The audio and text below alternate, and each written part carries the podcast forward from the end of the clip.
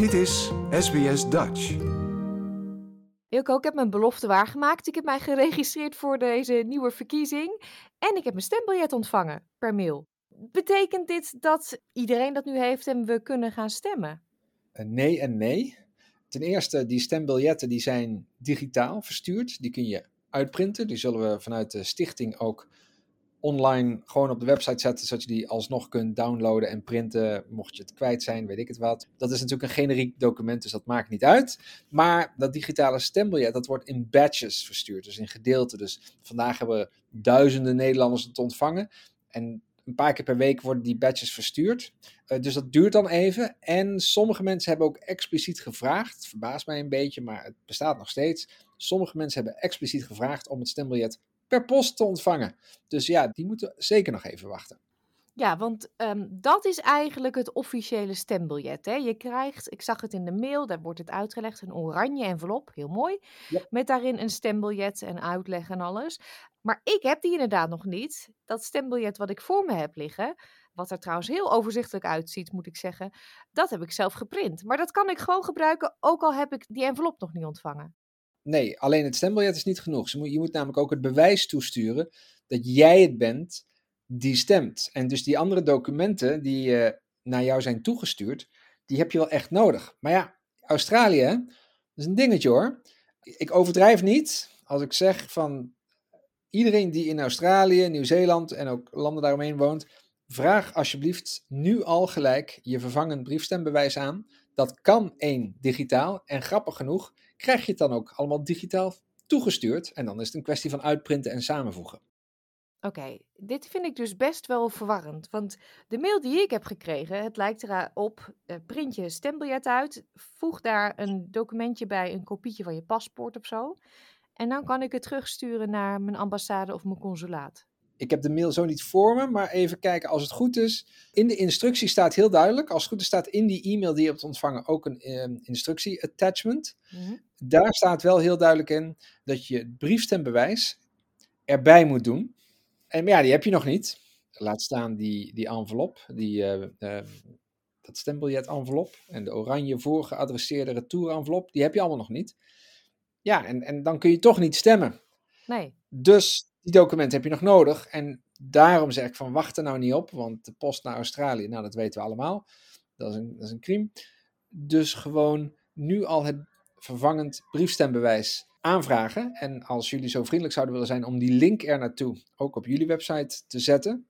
Met een eh, groot uh, rood uitroepteken erbij. Want dat is de manier om toch nog succesvol je stem uit te kunnen brengen. En dit is eigenlijk altijd weer hetzelfde probleem. Iedere keer weer ja, het aantal geregistreerden varieert altijd van het aantal dat daadwerkelijk kan stemmen, omdat deze verkiezingen gewoon niet altijd toegankelijk zijn. Nee, ruim 37.000 Nederlanders in het buitenland uh, hebben zich geregistreerd hiervoor. Kijk, het stembiljet, ik zei het al, het ziet er heel simpel uit. Je moet een partij aankruisen en dan het nummer, want je krijgt ook een, een lijst met partijen, kandidaten natuurlijk, uh, erbij. Maar waar vind ik nou waar ze voor staan? Dat zie ik niet. Nee, dat klopt. Wij als stichting, Stichting Nederlands Buiten Nederland, wij zijn bezig om een overzicht te creëren van, nou ja, deze kandidaten, maar dat, dat staat in deze attachment ook, maar ook alle links die relevant zijn voor hun standpunten. En uh, dat hopen we in de aankomende 48 uur te kunnen produceren. Ja, maar vanuit de overheid wordt zoiets niet uh, meegestuurd? Nee, dat gaat eigenlijk altijd via partijen zelf. Het is niet zo dat ook bij de Tweede Kamerverkiezing dat de overheid zegt van nou, deze partij doet dit, deze partij doet dit. Dat is echt aan de politieke partijen zelf. Maar ja, goed, als stichting hebben we natuurlijk wel een rol om dit zo goed mogelijk voor het voetlicht te brengen. Dus we, gaan, we zijn het een beetje aan het verzamelen, dat iedereen ja, een zo goed mogelijk overzicht heeft. Maar niet alle partijen hebben een duidelijk standpuntenlijstje klaar. Dus roeien met de riemen die we hebben. Ja, ja. stemwijzer is denk ik uh, wel bekend gegeven in Nederland bij verkiezingen. Um, hebben wij daar als Nederlanders in het buitenland ook wat aan om die nu te gaan doen? Of is die er helemaal niet voor provinciale staten? Ik zou het eerlijk gezegd niet eens weten, maar ook voor de Tweede Kamerverkiezingen, daar hebben we niet zoveel aan. Want ja, tenzij je heel erg geïnteresseerd bent in alleen Nederland gebonden vraagstukken, dan wel. Maar ik verwacht dat de meeste partijen die nu mee gaan doen met deze verkiezingen voor het kiescollege, dat die zich juist zullen uitspreken op issues die voor ons in het buitenland van belang zijn. En dat zul je in zo'n stemwijzer nooit tegenkomen. Ja, en dat zal dus best wel eens kunnen verschillen van de partij waar je misschien normaal gesproken op stemt. Dat jij in dit geval op een andere partij wil stemmen, omdat die qua beleid voor Nederland in het buitenland wat voordeliger is of zo. Klopt. En, en wat dat betreft is dit al grote winst. Want dit betekent dat iedere vier jaar, en hopelijk vaker, partijen dus meer daarover moeten gaan nadenken. Over die samenhang tussen wat ze zeg maar in het binnenland zeggen en wat ze in het buitenland zeggen. Dit is een totaal nieuw, onontgonnen terrein voor de meeste politieke partijen.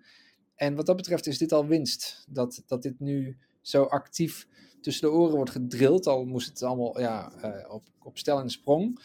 Ehm, maar de volgende keer verwacht ik dat daar wat meer voorbereidingstijd voor is. En dat partijen dus ook beter beslagen ten ijs zullen komen. Want ja, maar het ging allemaal heel snel. Dus eh, het, het is ook niemand kwalijk te nemen. Het, is, het, moest allemaal heel snel en op een nieuw terrein voor veel partijen. Dus nou, dan krijg je af en toe wat leegtes nog. Nou is het zo, de mensen die we, waar we op gaan stemmen, die komen niet in een kamer of zo. Die krijgen eigenlijk, ja, kan jij het goed uitleggen? Ja, die krijgen het mandaat om direct voor de Eerste Kamer te gaan stemmen. Dus er wordt indirect voor de Eerste Kamer gestemd vanuit het buitenland. Maar dat gebeurt in Nederland ook. Want als je in Nederland zou wonen, nou zeg je woont in Noord-Brabant, dan stem je daar op een kandidaat van de Provinciale Staten. En die mensen, die kiezen dan weer direct de Eerste Kamer. Dus er is eigenlijk een extra provincie gecreëerd, een soort buitenlandprovincie, zodat die getraptheid, dat indirecte systeem, net zo eerlijk is als wanneer je in Nederland zou wonen. Ah, kijk. Ja, de stembussen zijn een soort van geopend, hè? Ja, en dat is grappig, want ook dat gaat dus in batches, maar voor een grote groep Nederlanders zijn die inderdaad geopend. Sterker nog, ik heb al van verschillende kanten gehoord dat ze al gestemd hebben. Ja, dus um, goed op die brievenbus letten, die oranje envelop. maar eigenlijk zeg jij daar niet op wachten. Ga meteen online. We zetten die link op onze website. Ga online, vraag je vervangend briefstembewijs aan, print je eigen stembiljetje, kopietje van je paspoort erbij en stuur het op naar je consulaat of ambassade. En dan. Dat is niet alleen de beste, maar vermoedelijk ook voor de velen bij jullie de enige manier om succesvol te kunnen stemmen. Nou, dankjewel voor deze uitleg weer. Graag gedaan. Happy voting! Like, deel, geef je reactie. Volg SBS Dutch op Facebook.